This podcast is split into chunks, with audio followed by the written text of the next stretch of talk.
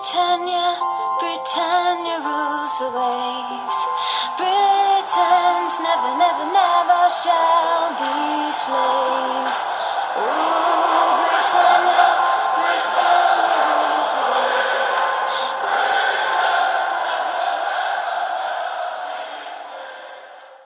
Hej och välkomna till avsnitt 242 utav Svenska FPL-podden. Vi står inför Game Week 9 och det är landslagsuppehåll. Och eh, normalt sett brukar vi inte göra det här men eh, det känns som att vi inte kan spela in här dagen efter vad som skedde i Bryssel utan att nämna det kort i alla fall. Eh, jag vet inte om det hörs eh, på mig, det kommer säkert höras eh, genom hela avsnittet att lite låg på energi och eh, ja, det är ju tragiskt det som har hänt och våra tankar går till, till de drabbade, eh, även de som var på plats och utsatts för det här. Jag hade personligen väldigt svårt att sova i natt eh, eftersom jag hade vänner som, som var på plats där nere i Bryssel och eh, det, är, det är vidrigt det som händer och jag känner bara att vi behöver, behöver nämna det. Och, eh, vi är ju med alla, alla tre i, i kvällens podd. Eh, Fredrik, eh, hur, hur fick du de här nyheterna?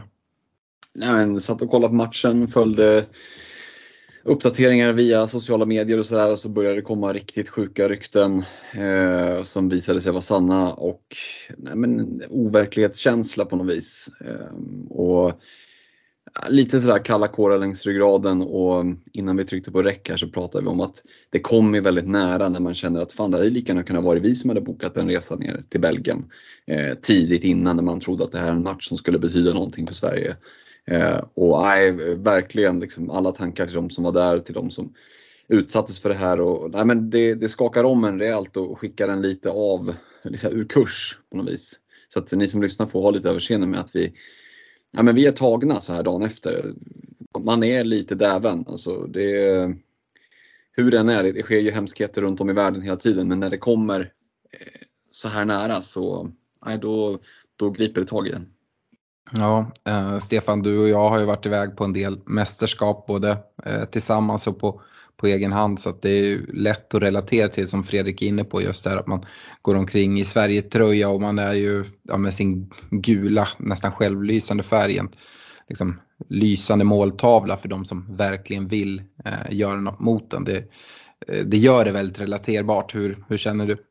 Ja, nej, det är, ju, det är jättetungt. Jag har varit iväg på fem mästerskap med, med Sverige, ett eh, uh, U21-mästerskap. Eh, så och, och, man skyltar ju ofta med att uh, man, man brukar ju vara i full kit wanker och liksom vara ja, skylta med att man är svensk och, och vara stolt över det. Uh, så att, ja, hade man varit där så hade man ju absolut varit en, en måltavla och det känns ju, känns ju såklart hemskt. Mm. med det så får vi nog på något sätt ändå försöka lägga det åt handlingarna eh, här och eh, fokusera på att eh, FPL FBL kommer tillbaka till helgen. Men som sagt, ja, men vi, vi är berörda allihopa och, och tagna utav det som har hänt. Men ja, som sagt, vi spelar in tisdagen den 17 oktober och agendan för kvällens avsnitt är att vi snabbt, snabbt kommer kika in i, i våra byggen eh, och inte så mycket, det gjorde vi förra veckan, eh, kolla på exakt hur det gick poängmässigt. Men kolla lite på ja, men, om vad som har hänt den senaste veckan, hur ser planerna ut eh, inför Game Week 9 kopplat till byten och motsvarande. Eh, veckans punkter, det nämnde vi redan förra veckan då vi hade ett statistikavsnitt. Om ni inte redan har lyssnat på det så, så rekommenderar jag det väldigt varmt. Eh, jag och Stefan spelade in då. Eh, men vi nämnde då att vi skulle göra en litet kort nedslag i landslagsveckan och vad, eh, vad som har hänt där. Det ska vi göra. Men vi ska framförallt också kolla på Fredriks aktiva wildcard och, och diskutera igenom det, dissekera det och ställa Fredrik mot väggen om det verkligen var nu han skulle ha dragit det eller om han skulle ha dragit det tidigare eller kanske hållit på det lite. Vi kommer med veckans rekommendationer vi kommer ha en kaptensdiskussion för Game Week 9 och vi kommer svara på era lyssnarfrågor. Och eh, ja, jag vet inte Fredrik, vi kan väl börja med dig. Det är inte så mycket att prata om vilka byten du planerar, men du var ju inte med och poddade förra veckan när jag och Stefan gjorde Det var ändå gröna pilar för dig förra veckan, 59 poäng. Och en, en bindel på Madison. Mm. Vad, ja, jag vet att det brann en del i ditt bygge och det fanns väl liksom tankar på att till och med trycka av det eh, ganska sent där inför Game Week 8 också.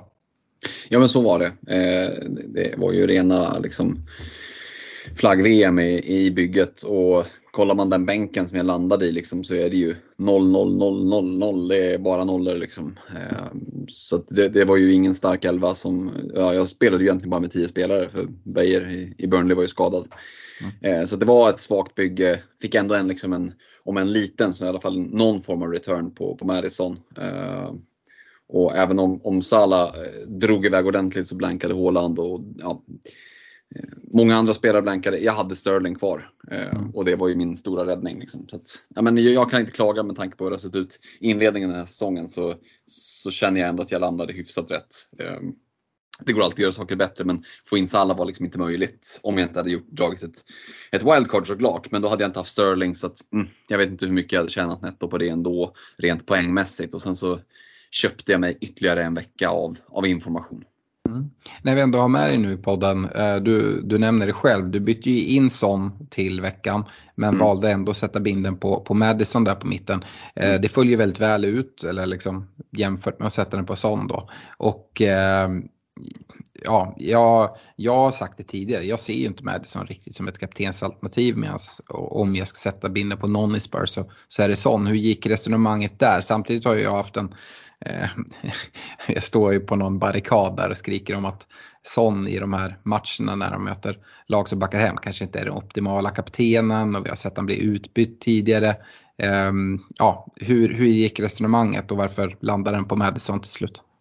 Ja, men om man börjar med varför vi bytte in Son så var det ju därför att de mötte ligans sämsta lag. Luton får väl ändå sägas vara det, liksom, i alla fall ett av dem ett av de tre sämsta garanterat. Eh, och jag tänkte att det, det, är liksom, även om det inte är Sons match så kan han mycket väl komma därifrån med return. Så vi, ja, nu blev ju den här matchen som den blev utifrån det som hände liksom i den. Men ja, eh, tre poäng var ju inte det man hade hoppats på från Son. Men jag hade gjort samma sak igen innan liksom, eh, utifrån att det ändå var en bra match. Att binden landade på Madison, det handlade mer att göra med att jag såg framför mig att Luton skulle backa hem, ta köttmur Eh, Eh, det skulle bli en del fasta situationer, mycket inlägg. Jag såg men som troligt att Madison skulle kunna ha bra chans att komma ifrån med Bindel. Och sen kände jag att ska jag kliva från Håland, då har jag liksom redan tagit det stora steget.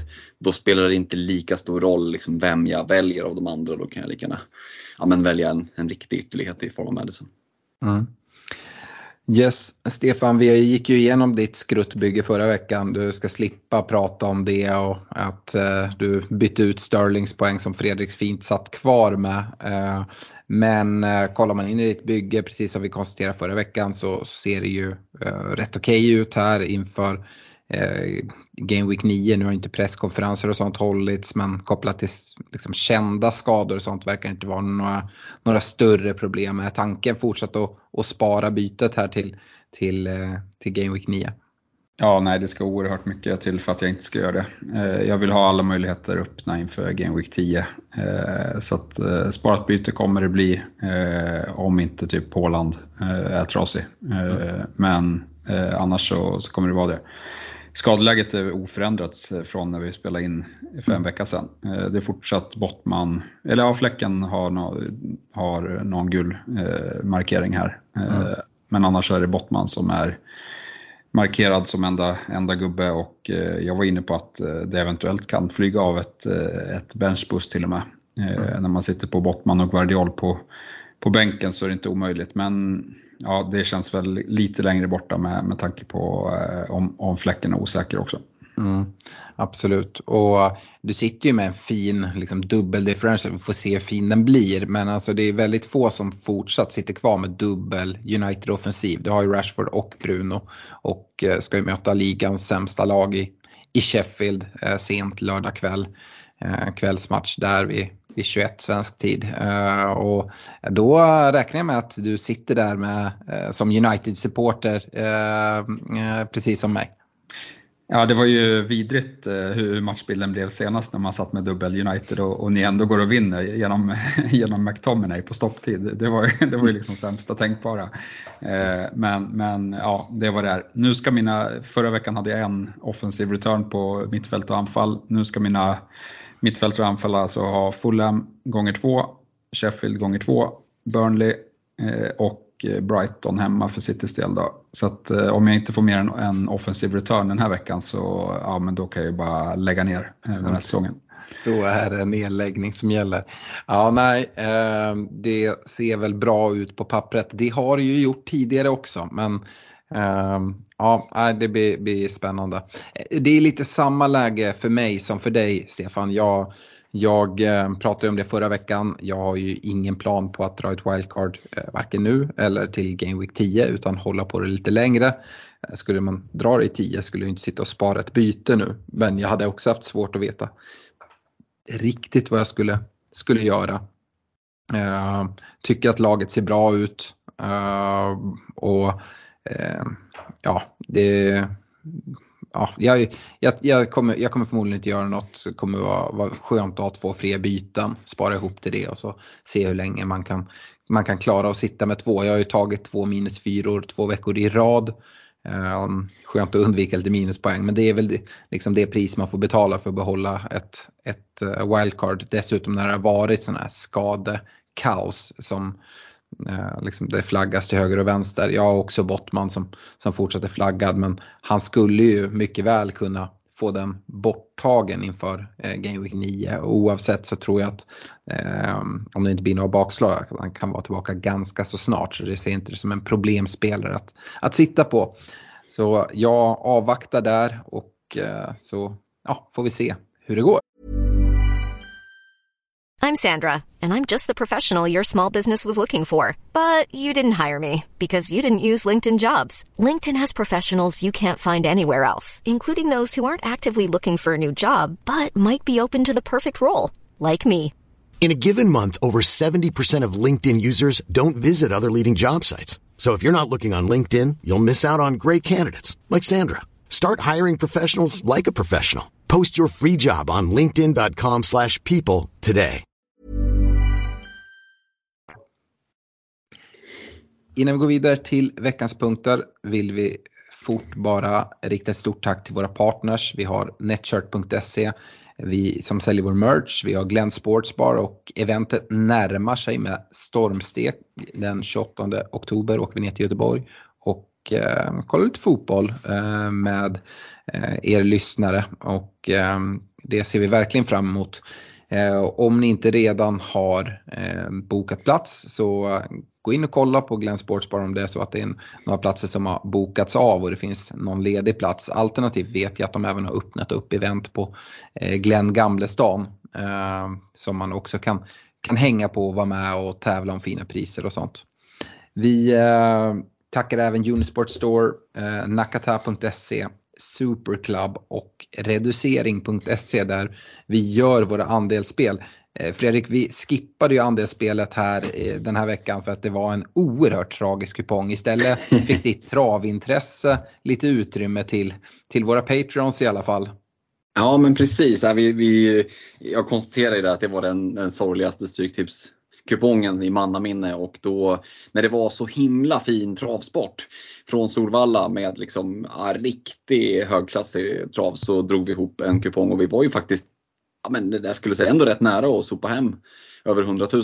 Eh, nu blev det 150 spänn per skalle tillbaka på en satsad hundring så det var väl inget att, att, att skriva brev om så. Men, äh, ja, men vi, vi prickade 6 av 7 avdelningar och så hade vi en fina joviality. Ni som, ni som kan er travsport vet ju att det är ett av Eh, ja, men en av Sveriges absolut finaste hästar när, när den är som bäst. Så att, men eh, en galopp i starten förstörde liksom dagen där. Men jag tror att de som var med på det uppskattade spänningen. Och, ja, men, sen ska man, liksom, man ska spela med, med sunt förnuft. Här kostade ju andelarna 99 spänn så det var liksom eh, det var inte så att folk sålde liksom pantsatte huset för att vara med utan Eh, ja, för en relativt liten penning så eh, körde vi en liten specialare. Det är inget som vi kommer att rulla varje vecka. Men vem vet, återkommer det en lika tragisk Stryktipskupong då, då lovar jag att vi ska se över vad det är för, eh, vad det är för trav just den helgen. Men eh, ett roligt eh, inslag sådär när när landslagsuppehållet inte bjöd på så annat, annat mycket muntert. Men vi är ju såklart klar, tillbaka med ett eh, nytt andelsspel i Stryktipset via reducering.se. Här på torsdag gäller det att vara på hugget för att eh, se till att eh, sno åt sig en andel. Så mm. går vi för 13 rätt. Absolut, det gör vi. Eh, veckans punkter då, jag sa det vi skulle ha en kort landslagssummering och jag vet inte Fredrik, jag måste nästan bolla över till dig. Eh, du skrattar inte så att du ligger dubbelvikt va, du är mer eh, klopp över det här eh, ja, men, pajas, pajaserierna från FA som, som lägger, eh, lägger spelschemat så mycket de kan för att irritera Klopp. Inte nog med att ni har, har tidig match eh, nu efter det här landslagsuppehållet utan det har ju även planerats in eh, för Game Week 13 som är nästa landslagsuppehåll då, då Liverpool City spelar tidiga matchen. Ja, det är väl ingen som har missat, eller har man missat om man levt under en sten, då har man inte inga sociala medier. med att vad är det, vi har 12 stycken eh, och den, den, som har näst mest har Spurs har 5 eller 6. Eh, det är ju vad det är nu. Det är, alltså jag förstår ju Klopp. Jag, det, jag, det är inte så att han är ensam om det här. Det, vi fans är inte supernöjda med det överhuvudtaget. Eh, nu är det ju vad det är. Eh, det är inte så mycket att göra åt. Men det är klart att ser vi till rent FPL-mässigt påverka, ja det handlar inte så mycket om att det här, åh det är surt att sätta binden i första matchen för egen del. Utan det är mer att ja, men, spelarna har inte, inte kommit upp i varv. Det är inte det här mörkret och strålkastarljuset som ger stämningen. Utan det, det är lite småsömnigt. Man ska ju komma ihåg att England ligger dessutom liksom en timme när klockan liksom är 13.30, den är 12.30. Så det, ah, nej, det, Mm. Nej, det, det, det, är ett jävla skit helt enkelt. Sen är det ju så, någon måste ju spela den matchen och då får man väl se till att och, jag vet inte, kvalificera sig för den finaste turneringen för att det ska bli, bli bättre kanske. Jag vet inte. Det är väl också mycket kopplat till, jag tror inte Klopp ser det så, men det är också till, till bra tv-lag. Det är en ja. bra tv-tid. Um, och då tänker man på publiken och då, därför har det väl också blivit. Sen är jag relativt säker på att de på FA mycket väl har noterat Klopps gnäll kring det här och lite gör det bara för att jävlas faktiskt. För jag, kan inte se någon, någon annan anledning. Eh, men det ställer ju till det lite grann eh, nu inför Game Week 9. Eh, Liverpool eh, såklart, det är ett eh, friendly derby som ska spelas mot, mot Everton och eh, ni har ju en del sydamerikaner, både Brasilien, Argentina, Uruguay, Colombia spelar i natt eller liksom natten mot onsdag. Uh, och sen tidig match på lördag. Det är ju, ja, men vi har en, en Diaz i, i Colombia till exempel, vi har en Darwin i Uruguay, vi har McAllister i, i Argentina uh, mm. och sådär. Uh, och jag kollade lite på det där hur det var efter Game Week 4, alltså inför Game Week 5 då ni också hade tidiga matchen. Eh, då satt ju Diaz bänk eh, men kom in i halvtid. Darwin satt bänk men kom in efter 55 minuter. McAllister startade men blev utbytt i halvtid. Ehm, så man kan ju se lite sånt där och, och eh, ja, känslan är väl, nu vet inte jag om du har bättre koll än mig där på status på, på Gakpo. Men det känns ju som att Salah och Jota kommer ta två av de där offensiva platserna mot, mot Everton i startelvan i alla fall va? Ja, det ska mycket till om Gakpo är tillbaka och spelar. Det tror jag inte nu. Jag tror inte han kommer riskera sitt derby heller. Väldigt svårt att se. Så då det står det väl egentligen om Diaz ska spela ut till vänster och Jotas trycka in i mitten eller om det blir Darwin eh, som spelar ut till vänster. Eh, eh, ja, tvärtom. Alltså att om, om, om Darwin spelar, spelar han centralt. Eh, och, eh, och, och Jota ute på vänsterkanten. Mm. Uh, eller om Diaz startar. Har, har du någon feeling där eller? Nej men alltså sett till som det du redogjorde för här förra liksom, landslagsuppehållet där. Då, vi såg ju en McAllister som fick starta. Det var ju sämsta insatsen överlägset från honom. Han var ju helt borta liksom och Klopp var ju ändå inne på det efter den matchen också att nej, det var nog fel av mig att låta honom starta. Mm. Eh, så jag tror han kommer vara ganska restriktiv och sen ska vi också vara medvetna om att Friendly Derby, eh, ja det, är ju en komisk liksom, namnsättning av det. Eh, jag vet inte om det är egentligen Darwin Nunez typ av match. Det här är mycket högintensiva löpningar, det kommer att krävas pressspel deluxe. Jag tror Klopp sörjer om han inte kan ha med eh, Kodigapko för att det hade varit en match som hade passat honom bättre det skulle inte förvåna mig ifall han eh, väljer att spela liksom en Harvey Elliott eller något. Eh, verkligen så här, liksom, en spelare som kommer gå in och bara kötta, kötta, kötta. Ja, känslan, magkänslan är inte att Darwin Nunez startar. Nej.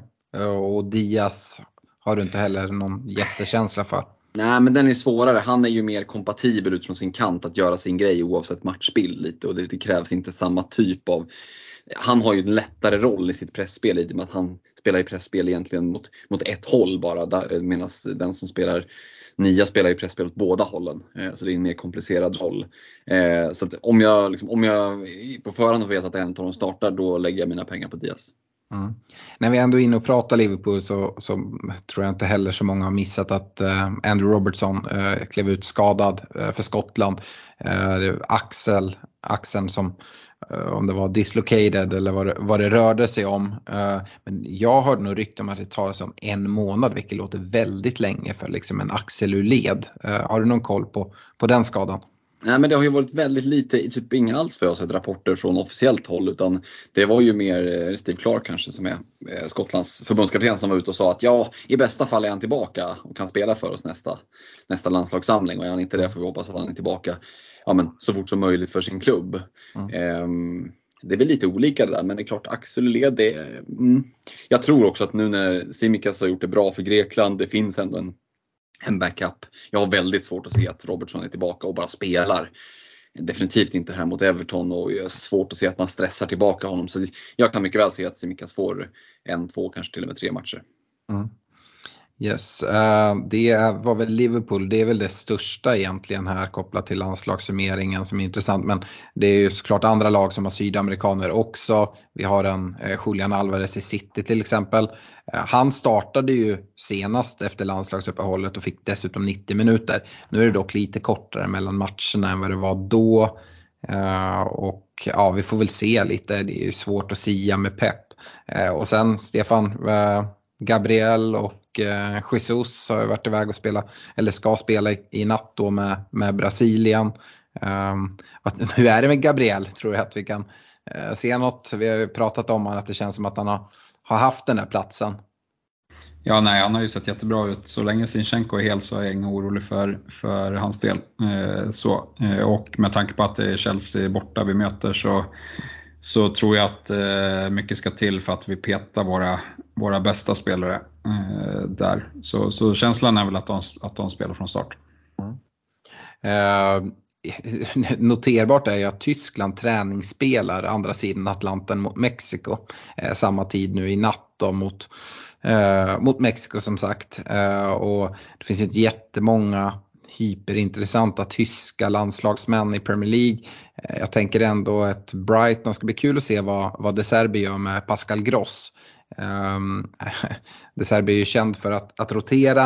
Uh, nu är det dock match mot City men uh, Gross ådrog sig en muskelskada efter att ha varit iväg på landslagsuppehållet sist. Missade väl tre matcher tror jag uh, efter det. samtidigt en spelare som jag vet De Serbi håller oerhört högt. Uh, så se om, om han får chansen eller om han uh, kommer få börja på bänk. Uh, annars, uh, ja. Mitoma är ju flaggad för, för fatig också. Mm. Så, så där får man väl också hålla, hålla utkik om man äger honom. Ja precis, han blev väl, blev väl tillbaka skickad av Japan till Brighton för att han inte var var helt, helt fit eller liksom helt uh, återställd. Och då tycker jag att om man inte har varit iväg så borde han ju vara tillbaka. Uh, liksom fått, fått den här vilan nu. Men uh, ja, vi får följa det och kanske få något svar på presskonferens. Jag tror att uh, De Serbi gärna vill ha med honom i en match mot, mot City. Um, annars noterar jag som United-supporter att uh, Bruno Fernandes uh, ja, levererar bra. Ett mål, tre assist med landslaget nu på, på två matcher. Eh, och sen också såg jag, du nämnde det Stefan, att ni ska möta Chelsea och eh, i Chelsea-led så talas det en del om att Reece James förväntas vara tillbaka. Jag vet inte om man ska kastas in som startspelare direkt. Nu är det väl inget alternativ man kanske kollar mot kopplat till Chelseas spelschema men jag, jag tror att han kommer ta straffarna eh, framåt. Så att vi, man får väl följa lite vad som händer där och se hur han matchas in och eh, hur länge han kan hålla sig skadefri den här gången. Um, är det något annat från, från landslagsuppehållet som, som du vill lyfta Fredrik? Ja, men det var väl det här som kom, nyheterna som kom precis innan vi började spela in här om att de här tre italienarna som har haft lite eh, lite bettingfuffens för sig. Det är Fagioli i Juventus och Saniolo i Villa, Tonali i Newcastle. Där har ju Fagioli i Juventus blivit avstängd i sju månader nu. Eh, kom mm. det info om. Och eh, jag har inte hört någonting än så länge när vi spelar in det här tisdag kväll vad som har blivit en eventuell dom för Saniolo och Tonali. Men eh, ja, det är sju månader, ett ganska hårt straff för Fagioli och blir det något liknande för Saniolo och Tonali, nyförvärven i Villa respektive Newcastle där, så, så är det hårda slag mot, eh, mot truppbredden för dem. Så att, eh, det fortsätter vi väl att följa och se eh, vad, vad det landar i. Men ja, jag är inte insatt i detaljerna där så jag ska inte uttala mig om skuld eller, eller oskuld kring det. Men, men eh, vi kan ju bara konstatera att för eh, Fagioli som, som bedöms skyldig så, så kännbart straff ändå. Mm, absolut. Um, innan vi kastar oss in i ditt wildcard Fredrik så tänkte jag eh, Christian Mikko Blanco som eh, lyssnare och även Patreon till oss. Han eh, skickade in en lyssnarfråga och eh, redan förra veckan togs det upp som en eh, Eh, så de som planerar att dra wildcard i Game Week 10 eh, så frågar de lite efter one week punts. Så framförallt på mittfälten, det var Sterling som skulle bytas ut och det är det Christian kollar på nu och undrar om vi har några nya takes på det. Vi kastade upp lite namn. Eh, Morgan Gibbs White tror jag, tror jag nämndes bland annat från, för Forest. Men jag tycker United-gubbarna också är intressanta. Du som inte var med förra veckan, eh, nu drar du ett wildcard där så att du har ju redan gjort din satsning här förra veckan då du tog in Son då som en one week punt. Men mm. har du någon tanke på det inför Eh, hur man skulle kunna göra om man nu planerar att dra ett wildcard i Game Week 10 som, som jag vet att ganska många planerar. Mm, ja, nej men då är det väl att börja kika på de, ja men i mitt öga, tre, fyra sämsta byggena, vem är det, vilka är det som möter dem? Mm. Och ja, eh, du är inne på United där, möter Sheffield United borta. Eh, och det är många som har lämnat. Eh, absolut, har man möjlighet att kliva dit en vecka och Bruno då kanske framförallt, tänker jag mest. Eh, så känns ju det ganska givet men oh, har man klivit ifrån en Bohem och ska, kanske hemma mot Burnley skulle kunna vara en sån match där han ändå eh, rafsar åt sig en return. Eh, för en one week punt kanske. Jag tänkte på det, kanske ditt, ditt kära Liverpool, att eh, det kan vara värt att slänga in en slant på Jota. Eh, det känns mm. som att starten känns given. Jag vet mm. inte hur sugen jag hade varit på att liksom byta in honom och sitta med honom en längre tid. Men eh, starten känns ändå rätt trolig här i, i derbyt och att ja, det hade kunnat vara en kul satsning. Ja men det är absolut en bra pant och han är ju en det här känns som en match som skulle kunna passa honom lite sådär måltjuv dyka upp och, och, och liksom göra en jävla tap-in. Men de räknas ju de också så absolut, eh, bra shot. Mm. Eh, stora punkten då den här veckan, det blir ju ditt wildcard och eh, det är väl lika bra att vi hoppar in i det på en gång. Vi gör som vanligt, eh, du får gå igenom det eh, lagdel för lagdel och eh, lite tankar kring det och sen så gör jag och Stefan det bästa vi kan för att skjuta ner det helt enkelt. Mm. Ska vi börja med varför jag har dragit det? Ni var ju inne lite på det förra veckan där att det, det, det fanns ju anledningar att kanske göra det ja, men redan Game Week 8 eller Game Week 10. Hur jag landade i att ändå jag drar det Game Week 9 eller ska vi ta det efteråt? Ja, men, eh, du får jättegärna ta oss igenom dina mm. tankar. Jag, jag känner ju att eh, jag ifrågasatte det ju lite grann både mm. i podden men har även gjort det i, i vår privata chatt. Eh, att det känns ja, men lite så här eh, eh, ogrundat att dra det just den här veckan.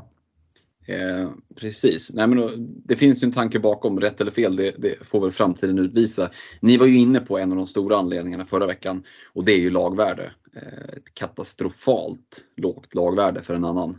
Eh, det gjorde ju att jag tryckte av eh, wildcardet ja, men, i princip direkt efter förra gameweeken och gjorde ett antal byten direkt. Eh, och, och se nu när jag liksom jämför på FBL Team kontra på officiella sidan så har det redan liksom, jag är redan 0,4 eller 0,5 eh, ja, ifrån. Jag har redan liksom tjänat in det. Eh, så det har gått ganska snabbt eh, i prisförändringar. Och jag ligger lite efter rent lagvärdesmässigt. Speciellt när man är inne på till exempel på X eller Twitter och, och um, eh, kolla vad andra bygger för, för wildcards så kan inte jag bygga ett lika starkt lag. Och hade jag väntat ännu längre så hade jag kunnat bygga ett ännu sämre lag. Så det är en stor anledning. Eh, och sen så har jag helt enkelt valt att gå på magkänsla där jag har eh, jag byter ut en del spelare som har bra matcher. Eh, det är Rashford, det är Mbuemo, det är Son. Men det är spelare som heller inte är i form ska sägas. Det finns ingenting som talar för att Marcus Rashford och Brian Mbuemo ska liksom börja ösa in poäng annat än att de har en bra match. Och Ja, jag vet inte. Jag, jag går på magkänslan och, och, spelar emot det. Det är ju lite high balls kan jag tycka, för det, det, ska, det, kan visa sig slå riktigt fel ut. Men jag vill på det. Jag har dessutom fy, fem icke-spelande spelare eh, i det bygget som var eh, i Game Week 8. Så att det hade krävts minus 4, kanske minus 8 annars. Och det hade inte varit supersugen på att dra det och sen dra wildcard direkt efteråt. Eh, så, så, det är väl grundanledningen till att jag ändå landade i det och att jag ville vara liksom, ja, men jag ville hamna i mina ögon rätt på det. Eh, och det är ju inte för Game Week 9 som jag har dragit det här wildcardet. För det, jag har ju inte liksom en, på pappret har jag kanske till och med ett sämre lag. Ja, inte riktigt, eh, för jag har mycket flaggor. Men spelare för spelare så finns det absolut spelare som har bättre matcher Game Week 9 än de som jag byter in. Men eh, jag vill komma på i mina ögon vad som jag tror magkänslan är rätt kurs. Och hade jag gjort så här om jag hade haft en riktigt bra overall rank? Nej, kanske inte. Eh, då hade jag kanske då hade jag haft ett bättre lagvärde också för den delen. Eh, men jag känner att jag har liksom inte supermycket att förlora och då kan jag gambla lite och eh, försöka kliva på eh, en vecka tidigare än vad många andra gör. Mm, jag, jag hör argumenten. Det jag inte riktigt hör argumenten för det var varför det inte trycktes av i Game Week 8 utan sparades fram till Game Week 9 egentligen. För, för lagvärdet hade ju blivit ännu bättre om du hade tryckt mm. av det i 8 och du hade ju en hel del problem i bygget redan då. Dessutom hade Eh, de här spelarna du nämner, eh, många utav dem kanske lite tuffare matcher i Game Week 8 än vad de har nu i Game Week 9 dessutom. Ja absolut och där var det egentligen köpa sig mer information och sen inte åka på bakslaget med att dra ett WC och sen så kommer ett landslagsuppehåll och skiten träffar fläkten mer eller mindre. Mm. Eh, så att köpa sig lite mer info och ja, men jag var ju inne på en Avoni till exempel. Hade han hade kanske suttit i ett WC Game Week 8 som sen när vi väl liksom fick starta, men, då var han borta, en skadad en månad out of the blue. Eh, så jag kände liksom ändå att ja, men det fanns ett par sådana där liksom, ja, men, falluckor som jag undvek. Eh, nu hade ju Salas poäng gjort, gjort susen men å andra sidan Sterling hade inte suttit där. Jag vet inte. Eh, jag, jag tycker ändå att det det, var, det föll inte helt fel ut att liksom vänta in den här infon. Och jag ska lägga den brasklappen redan nu att det laget jag redovisar just nu, det är så som mitt WC ser ut just nu. Och det blir liksom en jättestor asterisk i att eh, ja, jag kommer invänta presskonferenserna närmare helgen. Mm, det är också många dagar kvar att sitta och, och pilla fram och tillbaka. Ja, eh, men eh, ja, eh, om vi börjar så här, vad, vad är det för formation på det här bygget som ska, vi ska få? Tanken är ju att spela en 3-5-2 eh, i grunden. Eh, där, där liksom backarna, där det finns fyra, ja, men egentligen nästan fem spelande backar, men, men fyra liksom, någon form av vettiga backar att rulla runt på. Eh, och ja, Fem mittfältare som jag ser att jag kan spela vecka ut vecka in. Och sen på grund av mitt risiga lagvärde så landar jag liksom i två eh, Två vettiga anfallare och en 4,5 anfallare. Jag har suttit och laborerat fram och tillbaka för att hitta fem bra mittfältare som jag vill spela och tre eh, anfallare som jag vill spela för att kunna rulla runt. Men eh, jag får liksom inte till det eh, värdemässigt. Eh, och, och eh, ja, det, det, det grämer mig något enormt men eh, ja, i dagsläget så, så får det bli en en 4,5 anfallare som kompletterar just för att få till liksom, mittfältet så som jag vill ha det. Mm. Yes, eh, starta med målvakterna då. Mm, och det, de är väl det som jag har ändrat minst i. Eh, Turner och Areola eh, känns som det mest prisvärda paret och de, de varvar dessutom ganska bra. Eh, så, här, så att, ja, ganska fina matcher om varandra och eh, Turner verkar ju behålla sin plats och skulle det vara så att han tappar den Eh, då är det inte hela världen. Ariola har sett bra ut och får en del räddningspoäng. Så att där är det så skönt att bli av med fläckarna så jag kan inte trycka på det tillräckligt nu. Eh, och jag, det, tycker inte det finns supervisst, det är typ en Leno eller så, men nej för mig känns Turner Ariola i, dagsläget ganska givet. Ja, jag har suttit när jag har lekt med, med, mitt, eh, med mitt wildcard om, om det skulle dras vad man ska göra. Och det är lätt att, att liksom falla tillbaka på på det här billiga. Eh, du har ju ett ännu sämre lagvärde än vad jag har. Eh, mm. Men mitt är ju inte rocket high det heller. Eh, och då är det ganska enkel liksom, uppoffring att göra på, på målvakterna. Är det det absolut bästa målvaktskombon med fri budget? Nej, det är det väl kanske inte. Men jag kan ändå försvara det. Uh, och jag tycker det, det, är väl fullt vettigt. Men som vanligt brukar vi försöka uh, ganska snabbt gå förbi målvakterna och gå in på försvaret. Så man kan se det på en helhet och sen kan vi diskutera både målvakter och, och försvar tillsammans lite grann. Mm. Och försvaret, här finns det en hel del uppseendeväckande saker. Eh, bland annat så har jag helt enkelt det som eh, Stefan var inne på i förra veckans podd, eh, som jag lyssnade på i efterhand där, att eh, jag har offrat Kieran Trippier. Och ja, helt enkelt för att kunna ha råd med de andra spelarna jag vill ha. Det är väl den enkla förklaringen. Så jag har landat i Matty Cash. Eh, jag har landat i eh, Gabriel i Arsenal, Sofal i West Ham, Simikas i Liverpool och Taylor i Burnley. Så Cash Gabriel Sofal Simikas Taylor. Här var det billigt. Mm, eh, eller hur? Rea på rösta. ja, verkligen. Jag vet inte, Stefan, vill du säga något om eh, den, den här backlinjen och målvaktsuppsättning? Nej, men som Fredrik sa så var jag inne på att den första gubben som jag hade offrat hade ändå varit Trippier. Eh, och det har han gjort. Eh, så att jag förstår, jag förstår det tänket. Eh, och Ja men övriga spelare känns ju, känns ju prisvärda. Eh, sen eh, så nej, jag, jag, tycker att det är rätt väg att gå här och nu men det, liksom, narrativet kan ju svänga ganska fort eh, och att man kanske vill ha någon, någon dyrare back. Eh, så. Och det är väl mer planerna, eller om du, du har haft några tankar där eh, Fredrik, eh, hur, hur du tänker? Ja, men jag, jag sa det där innan, jag har 0,5 på banken med det här wildcardet och där är väl tanken att ja, men, kunna kliva ifrån Semikas till exempel när, när Robertson är tillbaka.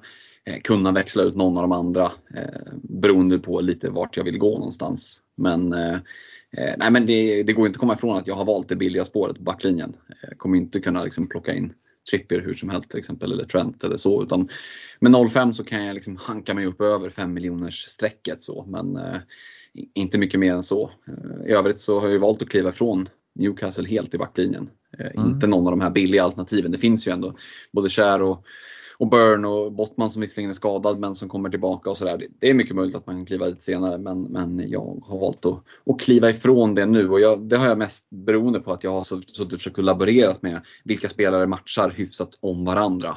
Eh, och sen också spelare som jag ja, tror på. Och så, man kan inte ha alla, man måste gå ifrån en del och eh, då, då landar det i det här. Mm. Eh, intressant att höra lite dina tankar kring valet av Semikas eh, mm. i, i ditt kära Liverpool. Eh, det är ju förmodligen ett ganska kortsiktigt val. Eh, Robertson ska komma tillbaka och tar väl tillbaka den där platsen ganska omgående då tänker jag. Eh, Semikas var han prisad 4,4 kanske? Mm, stämmer. Han har sjunkit. Ja. Ehm, ja, Kommer han få ta några fasta situationer tänker vi? Vi har ju pratat om det tidigare med att Trent får ta lite färre och sådär kopplat till, till fina fötter som har värvats in för året. Och, eh, ja, jag vet inte men jag gissar att du håller med mig här Fredrik att ert försvar och vi har ju pratat om det att med Trent kan man inte riktigt gå på just nu känns det som att även om han har sin fina offensiv så någonstans måste grunden ligga i ett vettigt försvar och Semika ska ju spela i det här darriga Liverpool-försvaret. Så nollorna kommer ju inte ösas in kanske. Nej, och nej, så, så kan man väl formulera det också. Nu ska de ju möta Everton förvisso i derbyt men sen är det Forest och Luton. Och det är de tre närmsta matcherna jag har kikat på framförallt. Det är väl de jag ser att, att han kan få här, Simikas. Eh, och där ser jag ju ändå att det är ändå sämre lag man ska möta. Sen är det, precis som du är inne på, långt ifrån en garanti att, han, att Liverpool kommer hålla nollan för det. Men eh, Kommer han få ta några fasta hörner, kanske någon frispark där det, där det liksom eh, luktar vänsterfot? Ja, det tror jag absolut. Ehm, och han har gjort det bra. Jag var inne på att han gjorde en assist för Grekland och så får spela en del där. Eh, det, jag såg lite rykten på nätet om att ja, ska man spela Joe Gomez istället. Men ja, alltså då blir jag oerhört förvånad därför att eh, men man har väl Semikas i truppen av en anledning och kan inte Robertson spela så känns det ju ja, men helt värdelöst att ha en annan vänsterback som, som han inte spelar i så fall. Så att jag känner mig, liksom, jag vågar ändå lita på att han spelar. Jag tycker att det är en ganska rolig pant. För 4,4 så är det liksom, det är ett värde som, ja men, det, är inte många backar som är så pass billiga och då tycker jag att det är med 0,5 på banken så, så, känner jag mig rätt trygg med att jag kan ta mig därifrån. Och worst case så kan jag bänka honom en eller två veckor också. Det är liksom inte någon jag måste vräka ut så fort han tappar sin plats. Mm. Eh, men jag ska inte sticka under stol med att det är ju Liverpools eh, fina spelschema de tre kommande matcherna som, som gör att jag har valt att, att kliva dit. Mm. Jag ska säga det att både Game Week 9-10 spelar Liverpool dessutom hemma på Anfield mot Everton och Forest då innan mm. man ska bort och borta möta Luton. Eh, så jag hör var det kommer ifrån. Eh, samtidigt planerade byten i en backlinje. Ofta vill man kanske sätta i ordning sin backlinje och inte behöva röra den utan kunna lägga de här bytena till lite roligare byten så att säga. Eh, har du redan nu sett till liksom så spelschema kolla lite på vad eh, Semika skulle kunna bli och vart du skulle vilja, vilja gå efter ja, 3-4 gameweeks sådär när Robertson kanske är tillbaka? Ja, men det beror ju väldigt mycket på utfallet så det, det mm. går ju att ha en plan just nu eh, såklart. Eh, men ja, alltså det, det, finns alla möjliga olika vägar. Det, det är klart att det, det, är lätt att blicka mot ett Brighton till exempel som kliver på de kliver ju på ett fint spelschema redan i Game Week 10 egentligen men från, mm. från Game Week 12 så är det Sheffield United hemma och Forest borta och sådär. Eh, så att det ser jag ju en, en ganska eh, rimlig övergång. Ja, bara som är ett exempel. Samma sak med eh, Crystal Palace kliver också på ett helt okej okay, kortsiktigt spelschema. Så att, ja, det, det, finns ändå vägar därifrån. West Ham mm. tror jag också kliver på tre riktigt fina matcher. Nu sitter jag redan med så fall men ja, det, ja, det finns och många... Areola tänker jag. Ja, eh, det, det, är väl nästa punkt jag tänkte på att dubbla upp eh, West Ham-försvaret. Eh, om det är några betänkligheter kring det. Nu kanske du kommer spela i så fall vissa matcher när Turner vaktar kassen i ditt FBL-bygge. Men jag gissar att om så fall har en bra match så kommer du lockas över att spela Areola ändå. Jo men absolut och jag menar Game Week 10, 12, 13, 14 då har de alltså Everton hemma, Forest hemma, Burnley borta, Palace hemma. Det är ju fyra kanonmatcher liksom.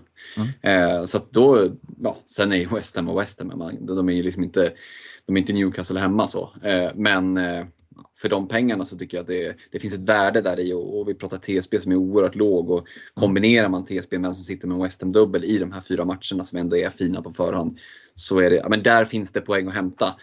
Eh, det är inte garanterade poäng, långt ifrån. Men, det är ändå liksom någonting för att sticka ut på ett sätt som är ändå är inom rimlighetens gränser. Så. Mm. Jag tror vi gick igenom det i lagstatistiken i förra avsnittet att West Ham ändå är ett lag som har kanske haft lite tur om man kollar på XG-siffror och deltat mot insläppta mål. Visst var det så Stefan? Ja men det stämmer nog om jag minns rätt. Men eh, som sagt, jag, jag tycker i så fall ett, ett vettigt alternativ och just den här liksom målvakts upp, liksom, eh, är Ja, men den går inte riktigt att komma ifrån skulle jag säga med, med ditt och mitt lagvärde. Jag tycker den eh, är fullt rimlig så att, inte så mycket att säga om det. Sen har du vänt dig till, till eh, gamle, eh, din gamla favorit till, till stor mittback i Gabriel ändå.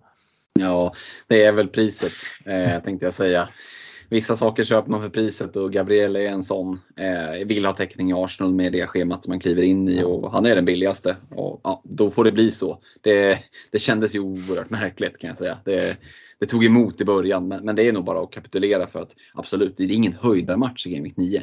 Är den så dålig som den ser ut på pappret? Nej, det skulle jag nog inte vilja säga. Han kommer nog starta i mitt bygge före så fall till exempel. Mm. Eh, men eh, från Game Week 10 och framåt sen ser det ju väldigt fint ut. Så då vill man ju ha någon form av täckning. Och då är vi där igen. Dåligt lagvärde, ja men då får man nöja sig med Gabriel. Liksom. Det, är, det är nog bara insett att det är så det är. Framförallt oerhört fina hemmamatcher skulle jag säga. Ja. Ja. Eh, så att, nej, det är fullt rimligt. Eh, och ja, men ska vi leta oss upp till, till mittfältet? Mm, absolut. Och som sagt i en 3-5-2 ja då bygger det på fem mittfältare som ska spela. Eh, och så som det ser ut i dagsläget så är det Sala, det är Saka, det är Madison, det är Gordon och det är Diaby. Eh, och här är ju Saka gulflaggad, han blir ju Bruno Fernandes som vi får eh, info om att, eh, att han inte är spelklar till helgen. Skulle kunna bli Bruno Fernandes ändå till och med. Men då är vi det där på att boka in byten och ja, som sagt jag tycker inte att Chelsea borta är en så iberdålig match som det ser ut att vara. Sen är Sheffield United borta en betydligt bättre match men Eh, ja, vi får se. I dagsläget så är det Saka som sitter där och det är mest för att det är han jag vill ha på lite längre sikt. Och Salah kändes som den första spelare som åkte in direkt när WC trycktes av. Madison ska ingenstans. Gordon har jag ställt in siktet på. Eh, efter avstängningen här nu så tycker jag han erbjuder väldigt fint värde och ja, derbysmatcher, liksom, det är inte så mycket att snacka om. Han, han måste in på något vis. Så, så att de fem mittfältarna, jag ska inte säga att de är givna utifrån att som sagt Bruno kan vara där. Det fanns en, jag har laborerat med alla möjliga och eh, alltså den som har varit mest in i laget som inte sitter där just nu. Jag ska kolla upp live vad, vad han har för TSB för det kan nog fan aldrig gissa vem det har varit. Han har en TSB på 0,3 procent. 0,3 procent. En mittfältare som, som man ändå kan tänkas vända sig till. Mm. Ja, Stefan, har du någon gissning eller? Jag sitter och kikar här. Det På fanns... TSBn? Exakt. Nej, är det Scott McTominay du är ute mm. efter? Eller? ja, ja det, det, är svårt alltså. Det, det är svårt. Eh, men kan det vara? Ja, det... Eh, Solly March. Nästan, det är rätt lag. Det är en Adingra i, i eh, Brighton som har gjort det fint på slutet. Eh, spelat i princip hela matchen, tre av de fyra senaste. Kommer iväg med några returns. The eye test i förra matchen mot Liverpool. vad bra han var. Eh, jag tror att Adingra kommer få spela en hel del. Kommer han spela varje match? Nej, det kommer han inte göra. Men för eh, 5,0 så är det liksom en, en femtefältare som sitter fint på första kvisten. Eh, Men eh, nej, det blev ingen Adingra. Ehm, men eh, honom håller man lite span på. Det känns som en riktigt fin möjliggörare vid sidan av en Cole Palmer som kanske är lite mer eh, ska man säga, uppenbar. Men då tycker jag att Brighton har mycket finare spelschema. Så att, i min värld så går Adingra före. Mm. Och när du går igenom mittfältet så, det här har jag varit inne på tidigare, jag hade blivit chockad om det hade varit något mittfältsval där jag tycker, men vad är det här för spelare, vilket sopigt alternativ. Eh, det är ju, det man ser direkt, det är ju spelare som man saknar. Men de fem som är där är inget fel på. Så att man kan inte ha alla, det är det man får anpassa sig till. Man måste dessutom anpassa sig till sin budget. Eh, och ja, eh, du har gjort valet att gå med Mohamed Salah som stjäl mycket budget men också som en fin gubbe att ha. Eh, kan förmodligen få någon, någon bindel här eh, mm. framöver och förhoppningsvis någon, någon bra träff när, när Håland blankar och sådär. Eh, så det går inte att säga så mycket. Eh, om man kollar på de som du, du saknar utav de kanske lite populärare mittfältarna. Du har redan varit inne på, på Bruno Fernandes. Mm. Och det är väl många som wildcardar ifrån United. Ehm, kanske inte just i Game Week 9 men drog man eh, wildcard till 8 eller om man drar i 10 när, när City väntar. Eh, det är oerhört kortsiktigt för att sen är det ett bra spelschema på United. Men det har de ju haft också och vi, vi har inte fått någon riktig utväxling. Så det är inget konstigt att fly därifrån. Eh, sen så är det ju fortsatt eh, de som nu eh, har kvar Bruno Fernandes. Alltså det är ju en drömmatch mot Sheffield United.